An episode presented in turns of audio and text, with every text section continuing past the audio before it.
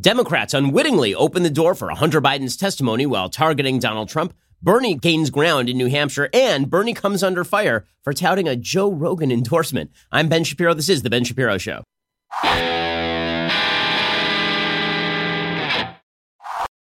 The Ben Shapiro Show is sponsored by ExpressVPN. Your data is your business. Protect it at expressvpn.com slash Ben. Well, I know you're yawning because, after all, we're still covering impeachment. Why the hell are we covering impeachment?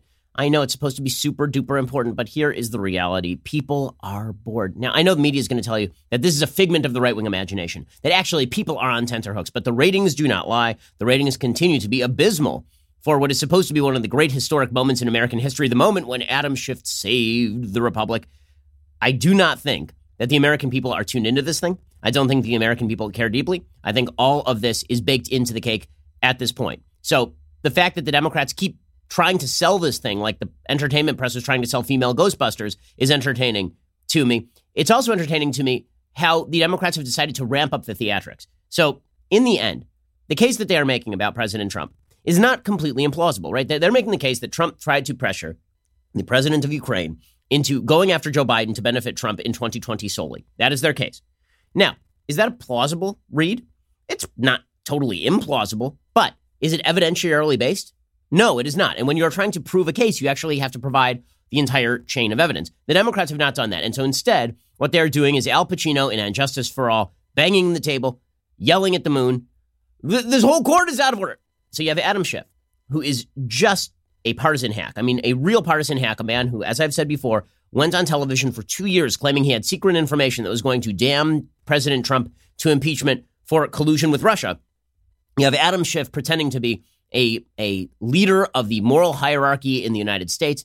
Adam Schiff, the same fellow who within the last week has openly lied about content he knew he was lying about. Right? Notes from Lev Parnas to Rudy Giuliani concerning a meeting with the head of Burisma. He portrayed it as a meeting with the head of Ukraine. Adam Schiff, the same guy who was pretty much openly cooperating, his office was, with the whistleblower and then pretending he had no idea who the whistleblower was and all of this, which I don't believe for half a second. Adam Schiff, a deeply dishonest human being, he was out there making his closing argument last night, and it was as dishonest as you would suspect, but it was also as emotional as you would suspect. He took CNN Dana Bash's. Dana Bash had a suggestion yesterday. She said, The American people, they, they don't seem all that invested in this. What we need is we need more props and more emotion. We need the Democrats to get up there and do an episode of The Muppet Show. Or we actually need Kermit the Frog talking about Donald Trump and Ukraine. Miss Piggy. Oh, Kermit. And then in the background, you could have the two old guys up in the balcony going, This show is terrible. Ah. And then the American people would actually be interested in this thing. So Adam Schiff put on his own Muppet eyes and decided that he would go for it, that he was going to really up the emotion. Here is Adam Schiff choking up. Now, do you believe that Adam Schiff is actually getting choked up here? Do you believe that Adam Schiff, you know, a former prosecutor, longtime congressperson, that he is actually getting emotional here? That Adam Schiff is just, he, he was overwhelmed with the that he was so overcome with the moment that he was getting choked up because morality matters and right matters. Okay, if you believe this, you're an idiot. Seriously, if you believe in the emotion of politicians, generally you're an idiot. The only time I've ever seen politicians get truly emotional, and I thought, okay, this is pretty real, is when George W. Bush after 9 11, because everybody was so shaken up by 9 11, or you might say like Edmund Muskie in 1972 when his actual family is being attacked. Like I believe it when Joe Biden gets pissed about Hunter Biden or Beau Biden. I, I totally get it, right? That somebody attacks your family, that is a place where you are going to get upset. But do I believe it when politicians on the grand stage in their closing argument suddenly turn into Jimmy Stewart from Mr. Smith Goes to Washington? No, I don't believe that for a second because Jimmy Stewart was an actor. And you know what? This is what we call acting. And Jon Lovitz's acting. Here we go. Adam Schiff acting. Here, right is supposed to matter. It's what's made us the greatest nation on earth. No constitution can protect us. Right doesn't matter anymore. And you know you can't trust this president to do what's right for this country. If you find him guilty, you must find that he should be removed because right matters because right matters and the truth matters. Otherwise, we are lost. Oh my God. Yes. Oh. And people were going gaga for this. It, this trended. Okay. Right matters trended because, oh, it was not scripted. It was just a spontaneous moment. It was this moment.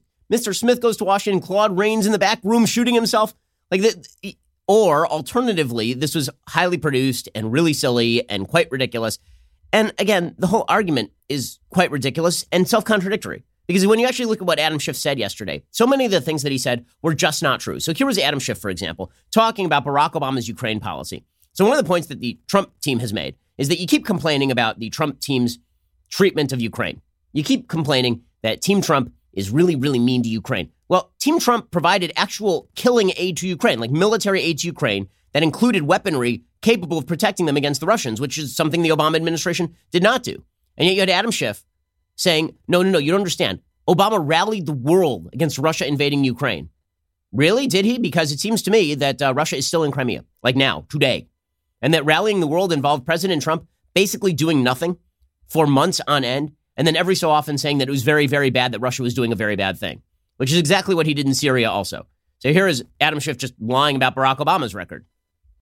President Obama used his calls with foreign leaders to contain the fallout from the global economic crisis, assemble an international coalition to fight the Islamic State, and of course to rally support for Ukraine following Russia's invasion of Crimea. No matter what you think of the policy views or priorities of these prior presidents, there is no question that they are examples of the normal diplomacy that happens during presidential telephone calls. And, and then there's the normal diplomacy that happens when you're on the stage with Dmitry Medvedev and telling him that you'll offer his country flexibility after the election so long as they back off before the election. That was the part that Adam Schiff didn't play on tape. But he's a deeply honest man. Right matters. Right matters. right, man. Okay, we're going to get to more of Adam Schiff and Jerry Nadler and the rest of the Democrats. Also, I got to tell you about this this amazing controversy that has now broken out over my friend Joe Rogan. Apparently, Joe Rogan is now canceled, which you knew was coming, but canceled for the most bizarre reason. It's pretty incredible. We'll get to that in just one second. First, let's be real about this. If you have a medical issue, sitting around and waiting on a medical issue is a stupid idea. You should go get a medical issue solved, even if that issue happens to be embarrassing to you. Now, listen, guys don't want to talk about erectile dysfunction. Why would you want to? You don't want to talk about that with people you know. It, maybe it's hard to even talk about that with a doctor. Well, good news for you. You can head on over to getroman.com right now and you can get it done really fast and really quickly and confidentially as well. Also, right now, people in the, in, in the United States are waiting to see a doctor for weeks at a time, sometimes a month, sometimes. Well, if you're dealing with a condition like ED, you want treatment ASAP, which is why our friends at Roman have spent years building a digital platform that can connect you with a doctor licensed in your state, all from the comfort of home. Roman makes it convenient to get the treatment you need on your schedule. Just grab your phone or computer, complete a free online visit. You will hear back from a U.S. licensed physician within 24 hours. If the doctor decides that treatment is right for you, Roman's Pharmacy can ship your medication to you with free two day shipping. You also get free unlimited follow ups with your doctor anytime you have questions or want to adjust your treatment plan. With Roman, there are no commitments and you can cancel anytime. Again, medical issues, get them solved. So if you're struggling with ED, hair loss, cold sores, even other issues, go to getroman.com slash Ben for a free online visit. Again, that's getroman.com slash Ben. Get this done quickly, get it done easily, and get it taken care of. Why exactly would you be sitting around waiting on it? Okay, speaking of Adam Schiff pushing silliness. So Adam Schiff also made the case that President Trump was pushing Russian propaganda about Ukrainian in- interference in the election. Now, I think that President Trump buys into confirmation bias in an extraordinary way. I think that President Trump bought into a bunch of stories about all the stuff that was happening in Ukraine, and a lot of those stories were not true. The conspiracy theory that CrowdStrike was a Ukrainian operated business that was hiding the reality that Ukraine had hacked Hillary Clinton's server, that Hillary Clinton's actual server was buried in a forest outside Kiev or some such nonsense. I agree that that's nonsense, but the Democrats really overplayed their hand here when they suggest that there was no Ukrainian interference in the election. We know that there was Ukrainian interference in the election. Politico reported there was Ukrainian interference in the election. The two can, are, are not mutually exclusive. And that's not to say that the Ukrainian interference was anything like on the magnitude of the Russian interference. It was not. But for the Democrats to overplay this thing and then say there was no interference, which is what they now have to claim in order so that they can say that it was really about Donald Trump trying to manufacture information about Joe Biden for 2020, they have to fib. So here's Adam Schiff fibbing a little bit. What the president is talking about here is a very specific conspiracy theory going to the server itself, meaning that it was Ukraine that hacked the Democratic server, not the Russians. This theory was brought to you by the Kremlin. Okay? So we're not talking about generic interference. We're talking about the server. We're talking about CrowdStrike. At least that's what Donald Trump wanted to investigate or announced. This completely bogus, Kremlin pushed conspiracy theory.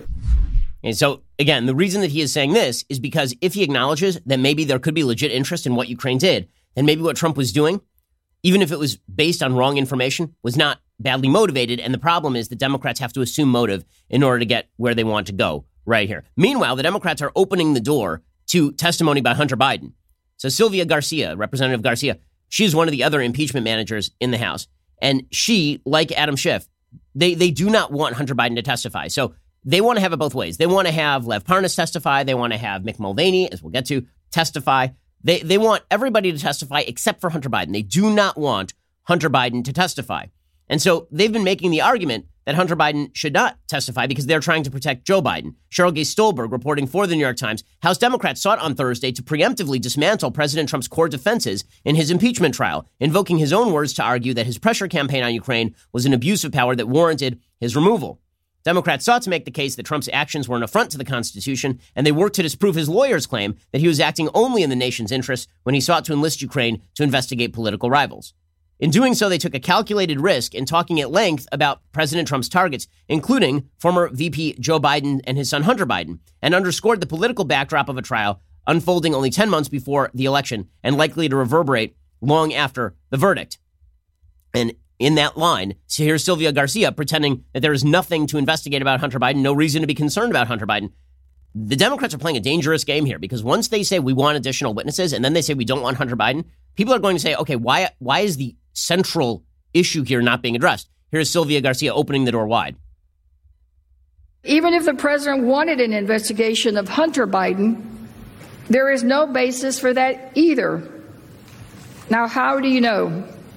Well, Ukraine's former prosecutor general admitted that the allegation against Vice President Biden's son was plainly false. Even the Ukrainians believe that Biden's son did nothing wrong. And we got a couple problems here. One, some Ukrainians say that Hunter Biden did nothing wrong and Joe Biden did nothing wrong. Then you have other prosecutors like Victor Shokin, the one that Biden went after, who is actually apparently selling the information that Biden did do something wrong. Also, if your line is that the Ukrainians said that Hunter Biden and Joe Biden did nothing wrong, you know who has said that Donald Trump did nothing wrong?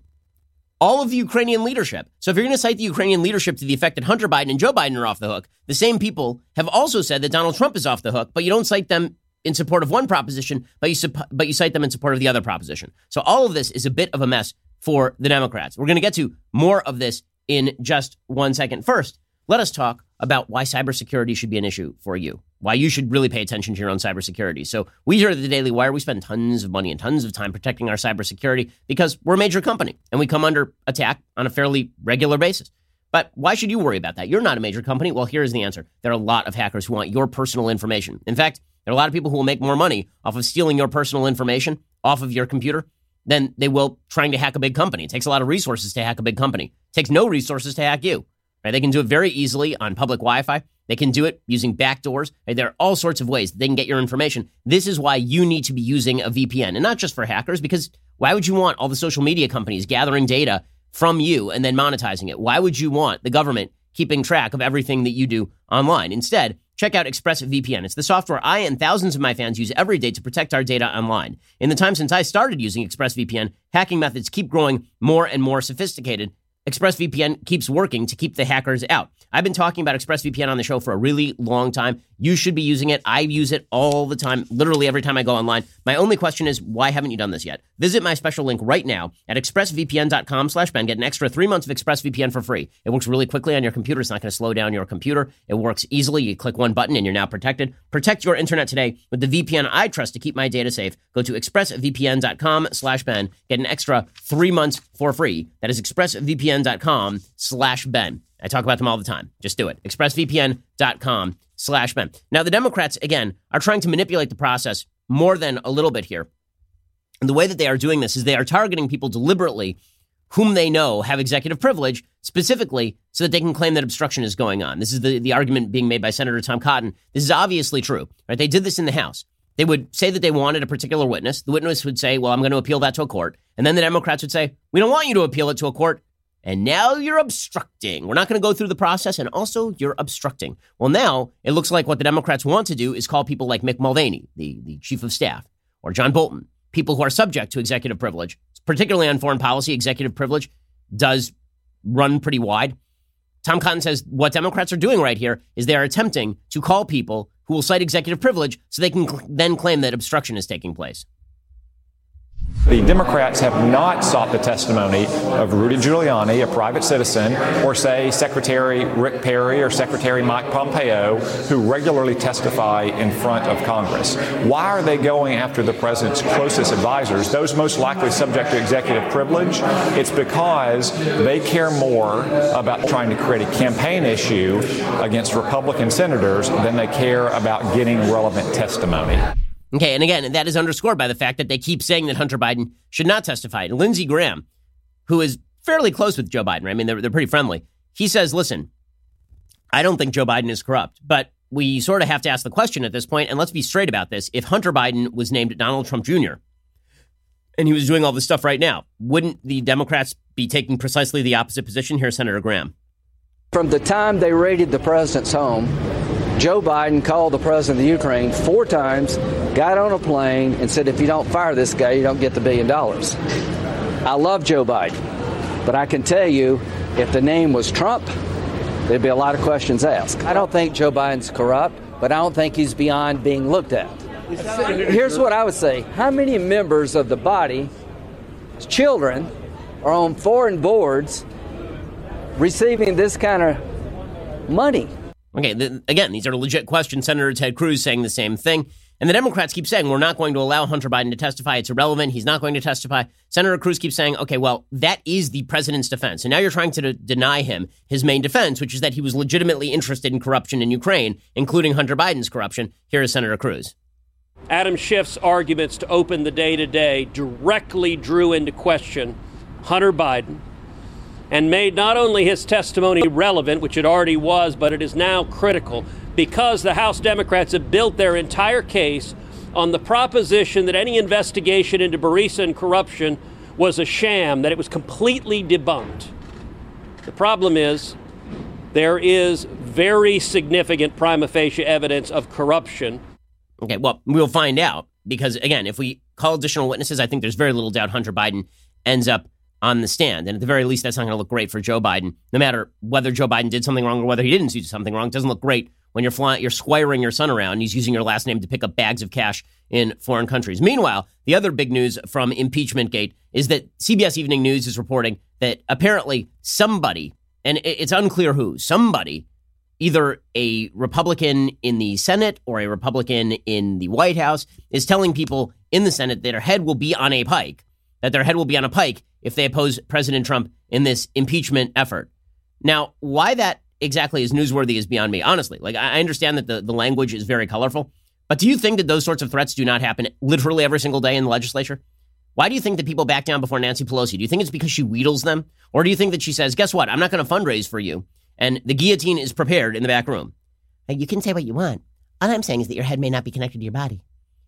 Right? They, you can't portray her as the queen of dragons without there being a little bit of a threat involved, which is exactly the way the Democrats have portrayed Nancy Pelosi for years. But apparently, it's very, very bad for the White House to employ its leverage over, over Republicans. Now, listen, would it be better? Would we live in a better world if nobody ever applied leverage to their own congresspeople and everybody just voted their conscience?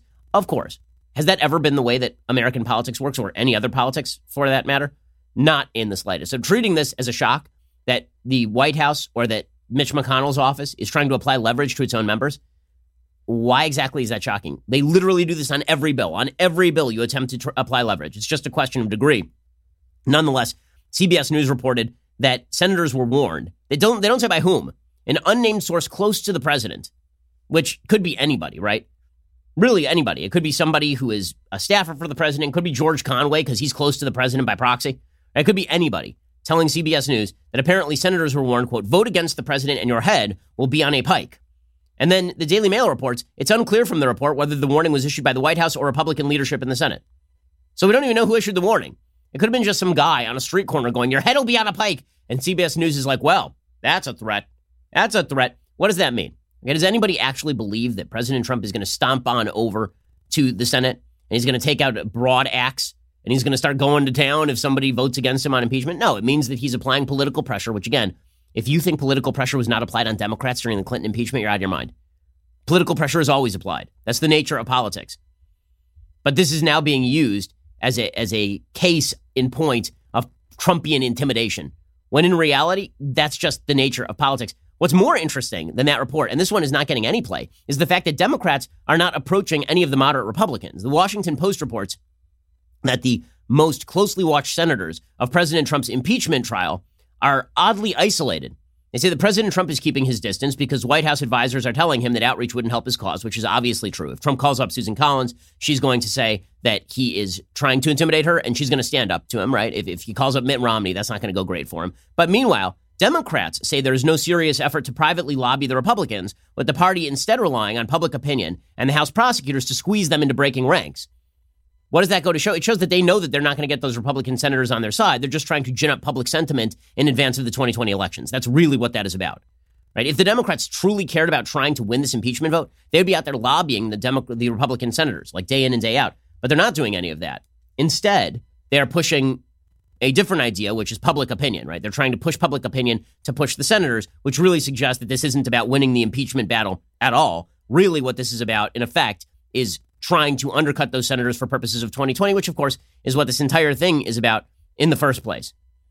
Okay, in just one second, I'm going to get to the 2020 race because frankly, all of this is about the 2020 race. And there is a fascinating example of the left shooting itself directly in the foot because they cannot help themselves. Truly cannot help themselves. It, it's, it's amazing. We'll get to that in just one second. First, we're three days into this impeachment trial. It is clear that the Democrats are going to manipulate this thing with everything they've got. The media are going to help them out. If you'd like to know the real truth and get a behind the scenes look into everything happening, check out the newly released podcast Verdict with Ted Cruz. Senator Cruz and the Daily Wire's own useless Michael Knowles take you behind the scenes of the Capitol, give you exclusive conservative insight on the most important political stories of the day. Finally, we made Knowles useful. Here's a little bit of the trailer. Join Senator Ted Cruz as he breaks down the most important political stories of the day on his new podcast, Verdict. If you get to the heart of the problem with the House Democrats' case here, it's that they haven't alleged treason, right. bribery, right. or other high crimes or misdemeanors. And let's actually talk about what the constitutional standard is. Subscribe today and leave a five star review for Verdict with Ted Cruz, co hosted by me, Michael Knowles, on Apple Podcasts, Spotify, and everywhere else you get your podcasts.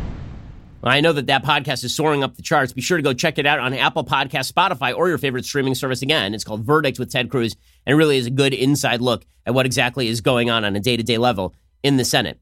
Okay. Meanwhile, in the 2020 race, I am amused by the radical left. I'm amused by them. So yesterday, Joe Rogan, who's a friend of mine, right? Full disclosure, I'm friends with Joe. I think Joe's a good dude. We disagree on a wide variety of topics. But what's fun about Joe is that Joe is really open minded. He's willing to discuss with anybody. Like he'll have anybody on his show. He'll have tons of people from a variety of different viewpoints. He's had me. He's had Bernie Sanders. Right? He's had Bari Weiss, and he's had and he's had people who I think are wildly not Bari Weiss. Right? I mean, he's he's had people from virtually every area of life. Well, Joe Rogan was asked by Bari Weiss on his show who he would be likely to vote for in the California primaries, and here was Joe Rogan's answer. I think I'll probably vote for Bernie. Him as a human being, when I was hanging out with him, and yeah. I, I, believe in him. I like him. I like him a lot. What Bernie stands for is a guy who, well, look, you could you could dig up dirt on every single human being that's ever existed if you catch them in their worst moment and you magnify those moments and you cut out everything else and you only display display those worst moments. That said, you can't find very many with Bernie. He's been insanely consistent his entire life. Okay, so Rogan is saying what really is Bernie's appeal, which is that Bernie has been this old commie for his entire life. Now, I don't find that appealing, right? I think that his ideas have been bad since basically he emerged from his mother's womb at age 82. But uh, like he, he's he's like the high school principal in Back to the Future. The man never had hair, right? I mean, that's that's he was always like this. But that is his appeal, right? The, the, the appeal of Bernie is the authenticity. It's the reason why people have not turned to Elizabeth Warren. They feel she is inauthentic. People who like Bernie believe that he is authentic. And so they're like, okay, at least he believes what he believes. And that goes a long way with Joe. Now, again, I disagree with Joe on this. I think Bernie Sanders is a trash heap. I think he's awful. I think he associates with the worst people. I think that he champions the worst people.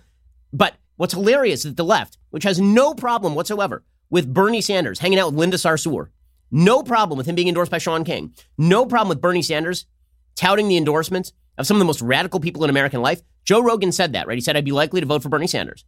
And Bernie Sanders had the temerity to put that up on his Twitter page. And now that is trending number one on Twitter. Number one. Not because Rogan said that he'd be likely to vote for Sanders. That's not actually a huge surprise, right? Joe is an out of the box dude. That's not, it really is not super shocking. And authenticity matters an awful lot to Joe. The reason people are mad is because Joe Rogan has had people like me on his show. And the fact that Joe Rogan has had people like me on his show means that Joe Rogan is a very bad man who's very bad and very bad.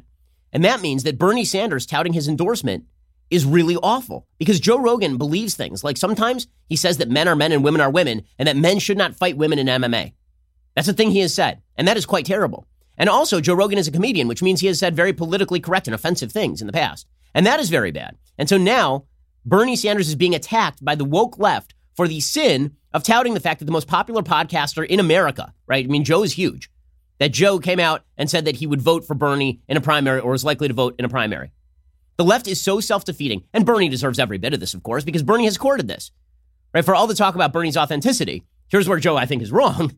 Bernie is, is authentic until the point where he is challenged, at which point he backs down like a little pansy. Right? He is absolutely authentic until the point where he's attacked on it and then he runs screaming from the room. To, to give an example, he was endorsed by, by Cenk Uygur. So Cenk and I have our disagreements, to put it mildly. You can find a debate with me and Cenk online. It's a pretty fun debate. Hey, Cenk is running for Congress out here in California. He also has a big show called The Young Turks, which is weird since for a long time he didn't believe in the Armenian genocide. But in any case, Cenk has a long history of saying pretty wild things. Okay, but Cenk was always a Sanders supporter, right? He always supported Sanders, right? It's like he's always supported him. And so Cenk endorsed Sanders. Sanders said thank you. And then people started filling up Sanders' feed with all the things that Cenk has said over the years. And Sanders basically withdrew his endorsement of the endorsement. He basically disassociated from Cenk, which is the most gutless move in the entire world. I mean, super duper gutless. It's not like Cenk was hiding the ball. Cenk has been Cenk forever. Yeah, the same thing with Rogan. I would not be surprised if Bernie Sanders backs off of this. I would not be surprised if Bernie Sanders pulls down the tweet and says, While I'm grateful for Joe Rogan's support, I don't agree with everything that Joe Rogan says, blah, blah, blah, blah, blah. That would not be surprising to me at all. This is the, and he he deserves that. I mean, that's what he he has he has facilitated the rise of this woke left. He has. He didn't have to. He could have been the guy standing up to it, but he has facilitated that rise. He has catered to that rise, and now he's feeling the blowback from it. So fine. But it is amazing that the, the world the left wants to create. It really is an incredible world. I mean, Rogan has had on a variety of Democratic candidates, and many of the candidates have asked to come on, and he has said, "I don't really want you to come on," right? But Andrew, uh, like, give you another example of how the woke left is ruining America. So Andrew Yang, right? Andrew Yang is is according to the Emerson poll now running fourth, right? He has like eight percent in national polls, according to some polls, which is amazing for a dude who's been completely shut out of the media.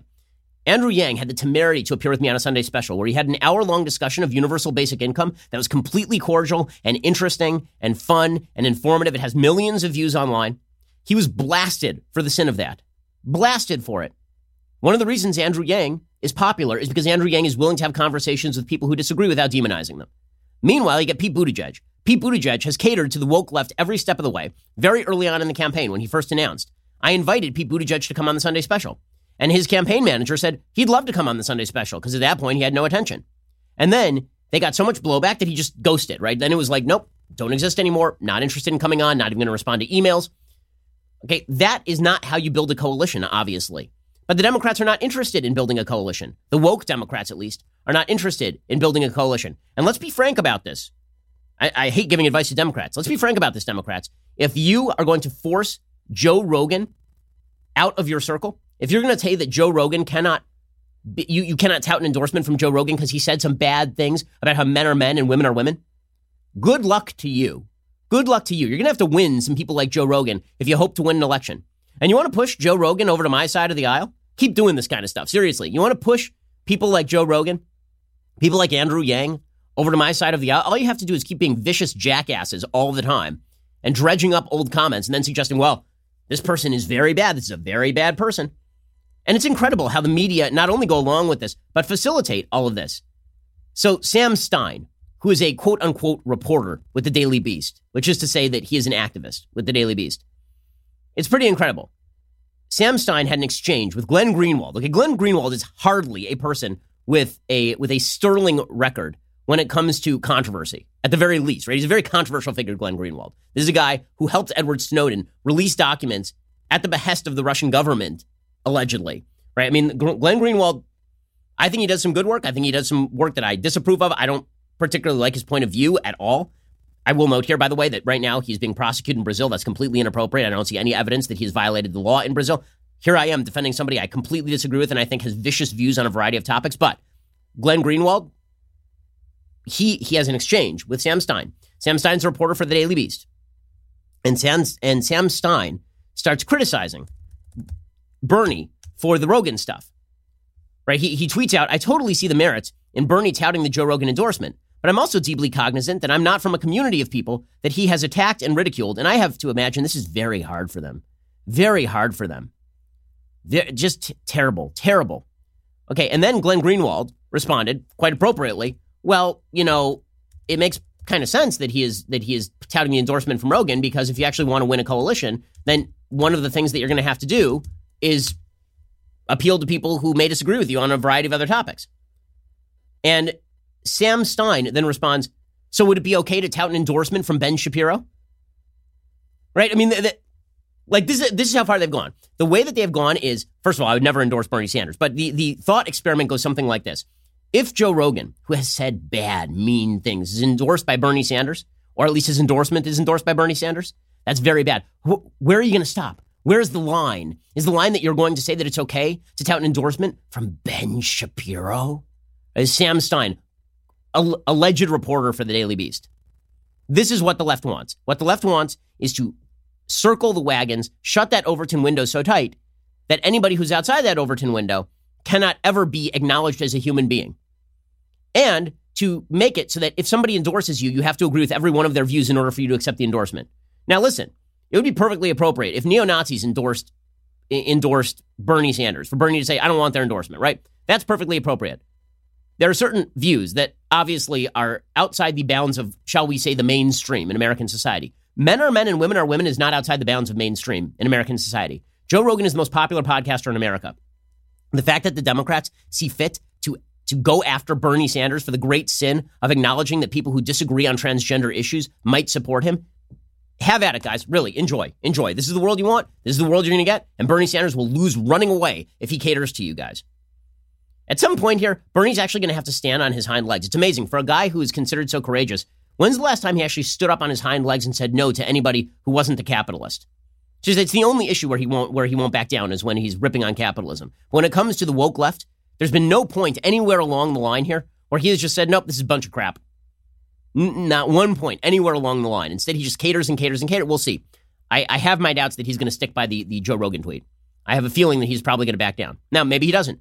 He'd be a fool to. He's kind of stuck between a rock and a hard place now. But good luck. Good luck to Bernie Sanders. Meanwhile, Team Obama is going after Bernie Sanders too. So, an ex Obama campaign manager basically said that Bernie is the worst candidate in the field. The war on Bernie has begun, and that war will not stop until Joe Biden is the nominee. Here is a, one of one of Obama's ex campaign managers explaining that Bernie is a terrible candidate. Bernie, a lot of what he says, the message is basically you can live your life for free. We'll have free college tuition. We'll have free this. We'll forgive your student debts. It's a powerful message. It is, but in the general election, it's a message that I think is going to get him killed. Yeah. I mean, I you know think he's the worst candidate in a general election for exactly that reason. You think Bernie's the worst candidate? Oh, I don't, I don't think there's a question about it. Okay, so the, the, the guns have opened up from Team Obama on Team Bernie, and that is not particularly surprising. But this is the time for Bernie to fight back this is his last stand. This is the Alamo for Bernie, and this is this is where Bernie has to has to. This is Stalingrad to use a, a better analogy because Bernie is indeed a Stalinist. The people we're talking about are not Nazis though, so I guess I, will have to think of another analogy. But all right, in any case, the, the fact that the, the fact that the the Democrats are going after Bernie and that they're going after him for the great sin of unwokeness is amusing to me. I am enjoying it. And uh, enjoy. Really enjoy yourselves, guys. Okay, in just a second, we're actually going to do the mailbag. We haven't done that in a few weeks, so I would love to take your questions in the mailbag, and we are going to do that momentarily. First, let me talk about the fact that you will have a better life when your teeth are straighter. You know, it's funny. We all we all are very angry that we live in a society where people judge each other based on appearance. This is called all of human society forever and always will be. Well, one of the things that you judge people based on is the beauty of their smile. Science proves this is so. Well, if you have teeth that have fallen out of place since you were younger or you never got braces, the best way to get those teeth straight, looking real good again, is to check out Candid. I know because I'm using Candid aligners right now. I had braces when I was younger. My teeth are pretty straight, but they slip out of place over the years, and sometimes you need the aligners to put things back where they should be. Well, right now, go to candidco.com. That's candidco.com and use slash Shapiro. So candidco.com slash Shapiro, and you can get 75 bucks off those clear aligners. They straighten your teeth for 65% less than braces. They're really easy. It's much better than going to a doctor's office. You can do all of it basically from the comfort of your own home. Unlike other companies, Candid only works with orthodontists, never general dentists. That means your treatment will be designed by an expert in tooth movement with 20 years of experience on average. If you're looking ahead to a special event this season, now would be the time for you to get those teeth straight. You can do this in just a few months. Learn more about Candid's process. Get a complimentary 3D scan of your teeth at a Candid studio near you, which is the simplest, freest way to get started. Go to candidco.com slash Shapiro and use code Shapiro for 75 bucks off. That is candidco.com slash Shapiro. Use code Shapiro for that $75 off. Really solid deal on doing something you should be doing anyway. Go get your teeth straighter at candidco.com slash Shapiro. Use code Shapiro for 75 bucks off. I use the, the aligners. They really are helping me, and the process is super easy. They are very user friendly. Go check them out right now at candidco.com slash Shapiro and use that code Shapiro for 75 bucks off. Okay, we're going to get to the mailbag in just a second. First, it is that glorious time of the week when I give a shout out to a Daily Wire subscriber. Is it you? Is it you? Well, unless you're Go- Joe Gottschall, it's not you. But if you are Joe Gottschall, today is the day. Joe Gottschall knows there's only one thing that can help sustain you through the insanely long lines at theme parks. In this picture, Joe and his son are wearing matching blue Lion King t shirts, standing out in the hot sun, proudly carrying our glorious tumbler. The caption reads I don't always do Disney, but when I do, I stay hydrated with the greatest in all beverage vessels, the leftist tears, hot or cold tumbler. At Ben Shapiro, hashtag leftist tears tumbler, hashtag always full. Fantastic. Good on you, Joe. Hope you and your family had a great time on your vacation. If you're at Disneyland, I hope they had a good time at Galaxy's Edge. It's a fun place. Thank you for the picture. If you know anything about this show, also, just while we're at this, right now we have a special deal, okay? We are a pro life show. You know that we're a pro life show. If you've ever listened to the show, you know this. We broadcast live from March for Life last year. What you may not know is that because we did that, the leftist activists, the same people going after Joe Rogan today, because this is what they do, they decided to go after our advertisers. And we actually lost some revenue. That's not the first time. It won't be the last time that the left attempts to shut down pro life voices. We're not the only targets. Live Action is a great pro life group run by my friend Lila Rose. Live Action is terrific. They, they work on education on the abortion issue. They make undercover videos that expose Planned Parenthood and other abortion clinics for horrific human rights abuses. And they're cracked down routinely by, by social media. So Twitter has cracked down on them, Pinterest has cracked down on them. If you want to help them out, there's a great way to do it and help us out too. You can go to dailywire.com right now. And right now, when you subscribe at dailywire.com and you use promo code LiveAction, a portion of your subscription membership is donated to Live Action from now until January 31st in expectation of the March for Life. So that's a pretty great deal. Use promo code Live Action and you can get our subscription and give money to a great cause when you go to dailywire.com and make your pro life voice heard. We are the largest, fastest growing conservative podcast and radio show in the nation.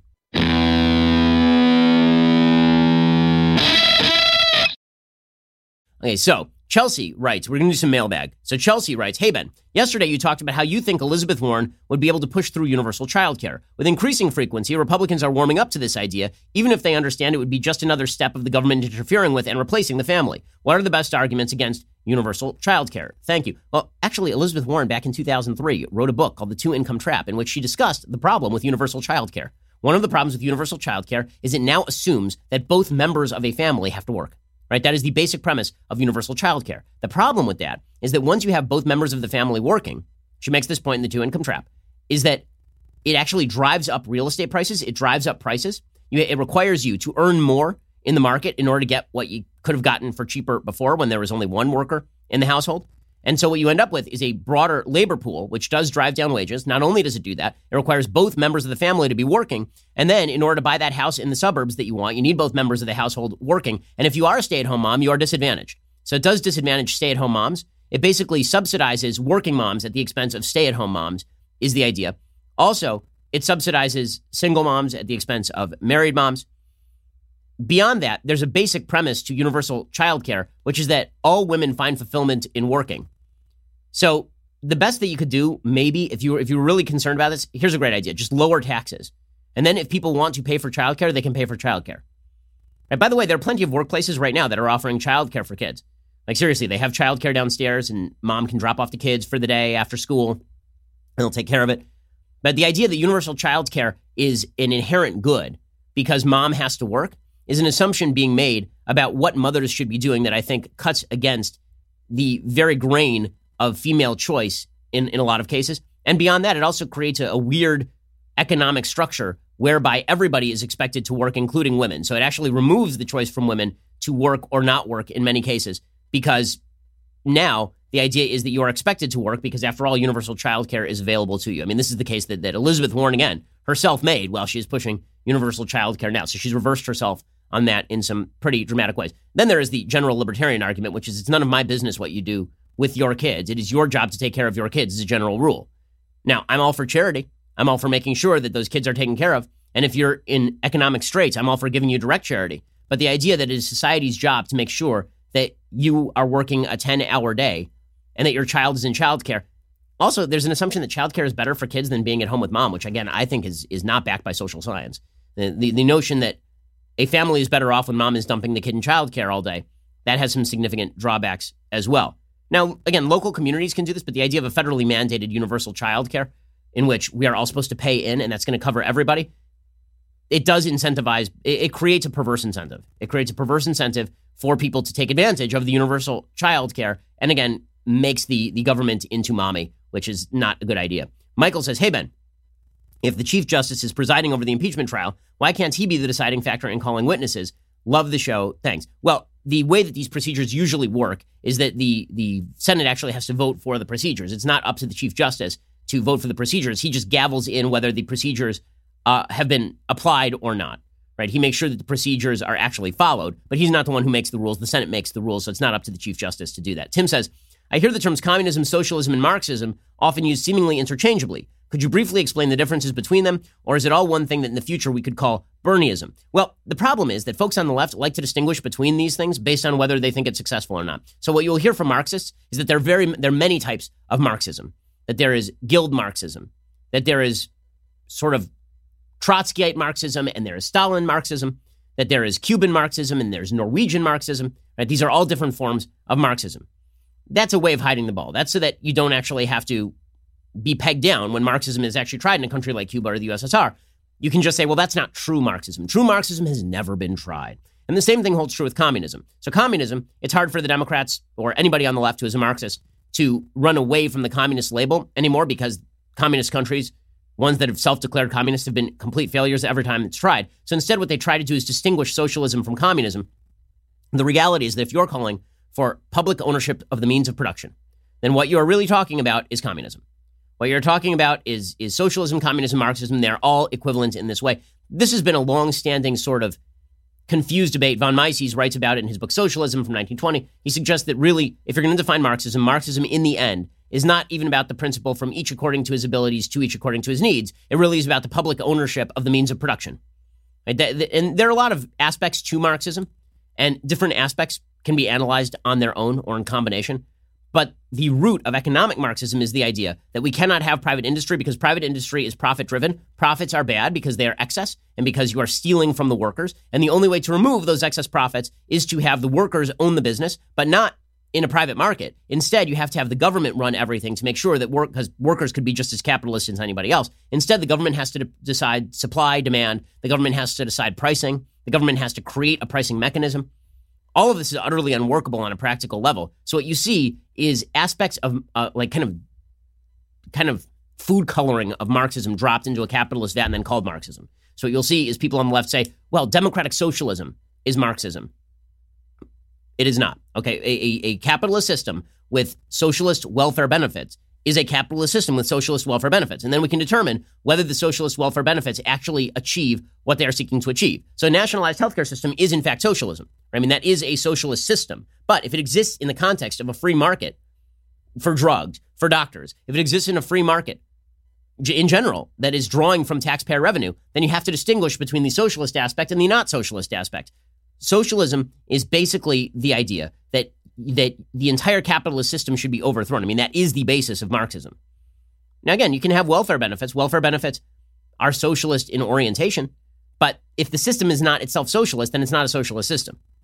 And Ryan says, Hey, Ben, I'm 17 years old from Massachusetts. I listen to all three hours of your show every day. Unlike Greta Thunberg, I do not hold global warming as one of my highest priorities. It honestly doesn't worry me all that much. However, I've researched nuclear power as a possible energy source. It appears to be the best solution I've come across. What are your thoughts on nuclear power? Do you think any further steps need to be taken to stop global warming?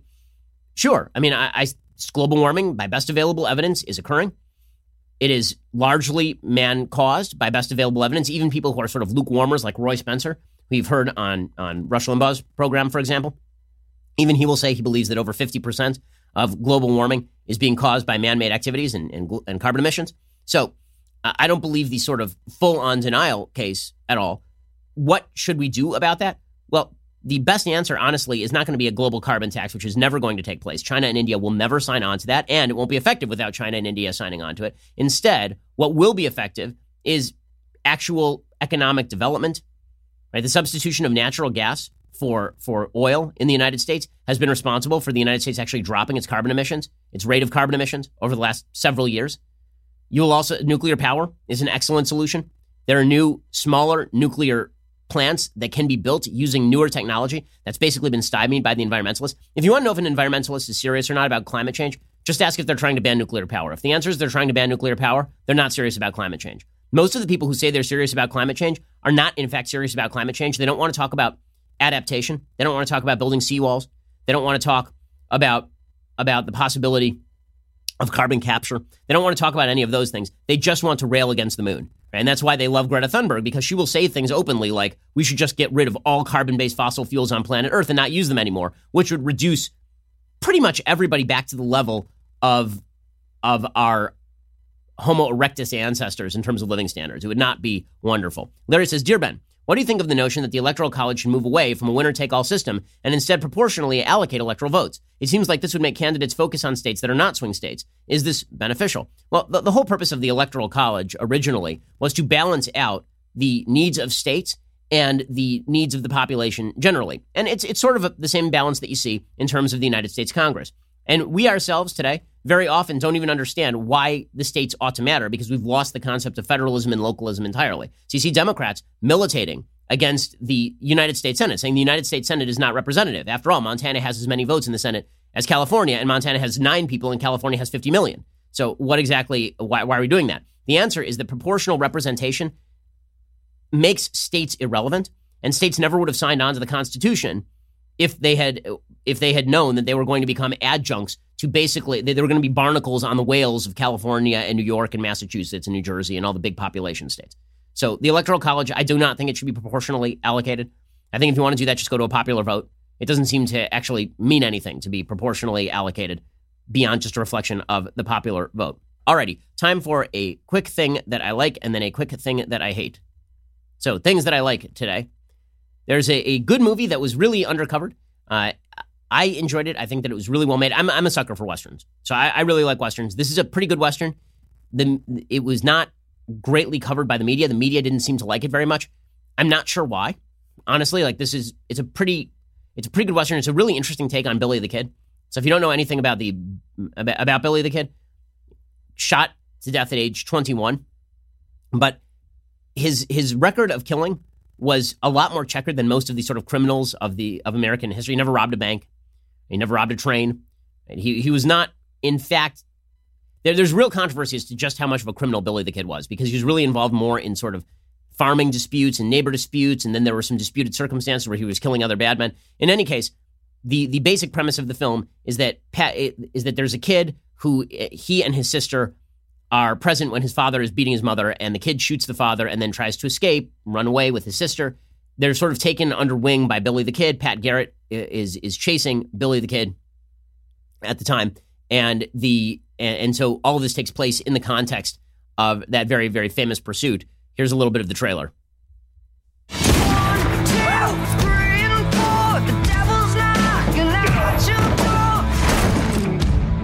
Did you think you could run from me? No one has to die today. Well, ain't that one of life's harsh realities?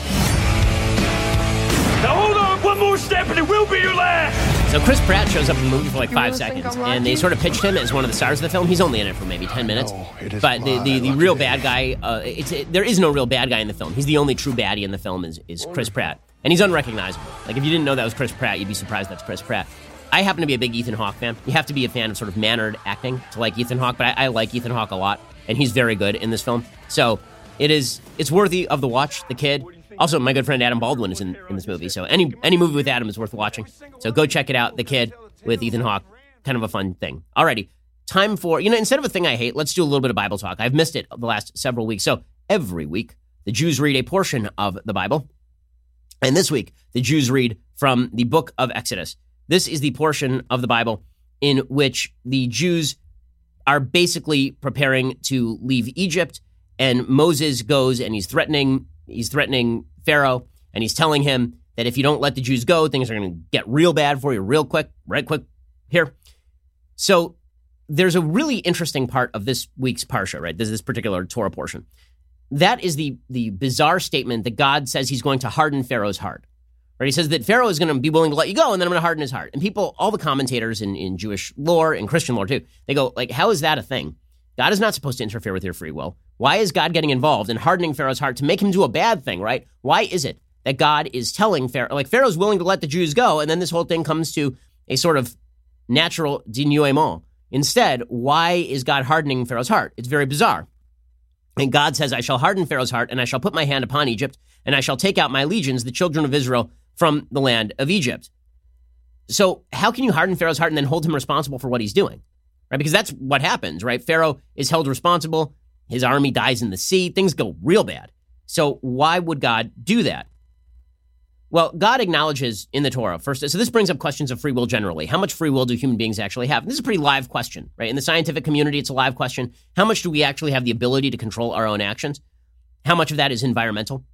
Right? Marxist materialists say it's all environmental. It's all environment and biology that determines everything. And then they say we can magically change our own system using free will, right? We can supplant capitalism with communism. That will change the social system, and then we will all be better people. So they contradict their own philosophy in the middle of their philosophy. But the sort of materialist point of view generally is that we don't have any free will. This has led to some really interesting debates between me and Sam Harris, another person who is no longer welcome on the hard left for having conversations with people.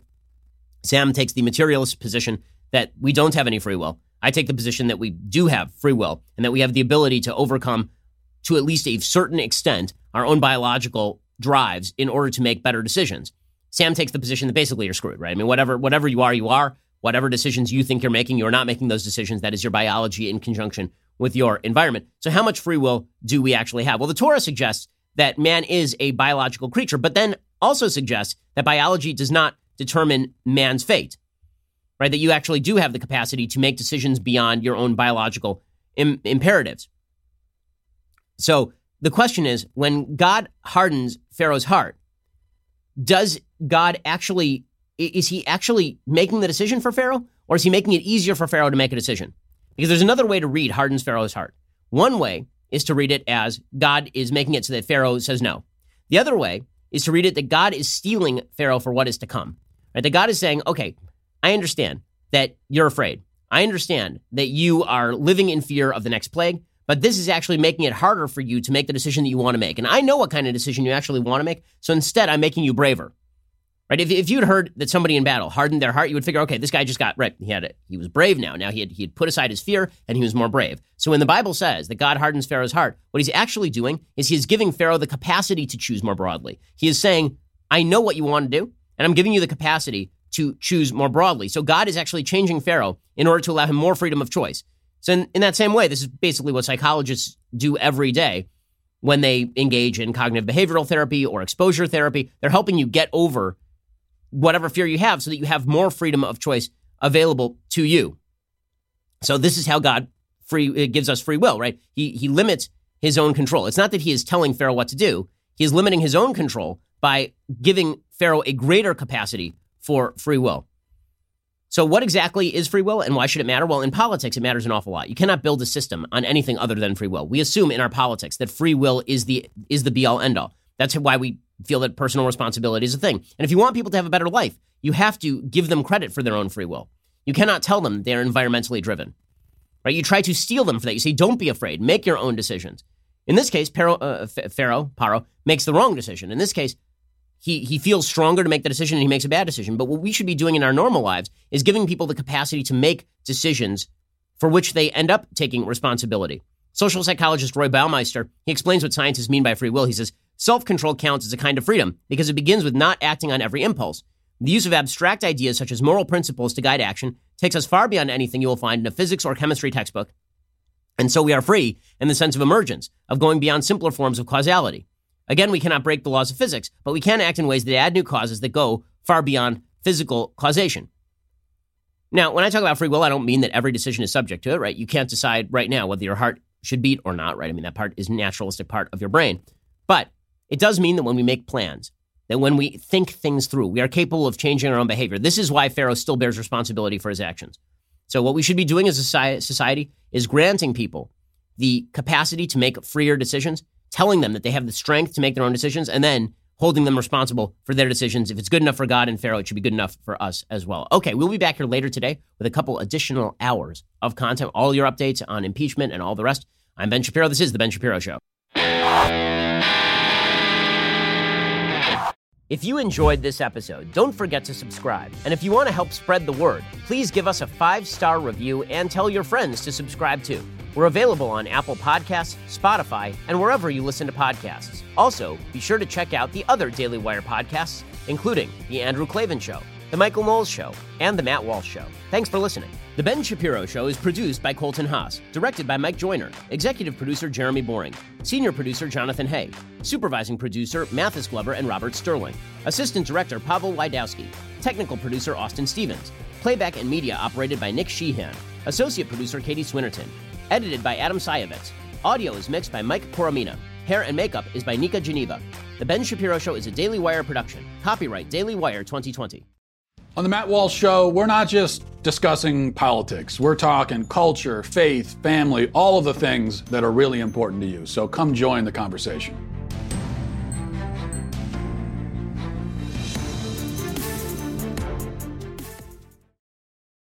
We'll get to more on this in just one second. First, Pure Talk believes in American values, and that free should mean, you know, like free. So when you switch to Pure Talk today, you'll get a free Samsung 5G smartphone. There's no four line requirement, no activation fee, just a free Samsung that's built to last with a rugged screen, quick charging battery, and top tier data security. Qualifying plans start at just 35 bucks a month for unlimited talk, text, 15 gigs of data, and a mobile hotspot. Pure Talk gives you phenomenal coverage on America's most dependable 5G network. It's the same coverage you know and love, but for half the price of the other guys. The average family saves almost $1,000 a year. So, I challenge you to choose a company that actually doesn't hate your guts and shares your values. Let Pure Talk's expert U.S. customer service team help you make the switch today. Go to puretalk.com slash Shapiro to claim your eligibility for your free brand new Samsung 5G smartphone and start saving on wireless today. Again, go to puretalk.com slash Shapiro to switch to my cell phone company. I've been using them for years. They're fantastic. You'll love them as well. Go to puretalk.com slash Shapiro and claim your eligibility on that free brand new Samsung 5G smartphone. Start saving.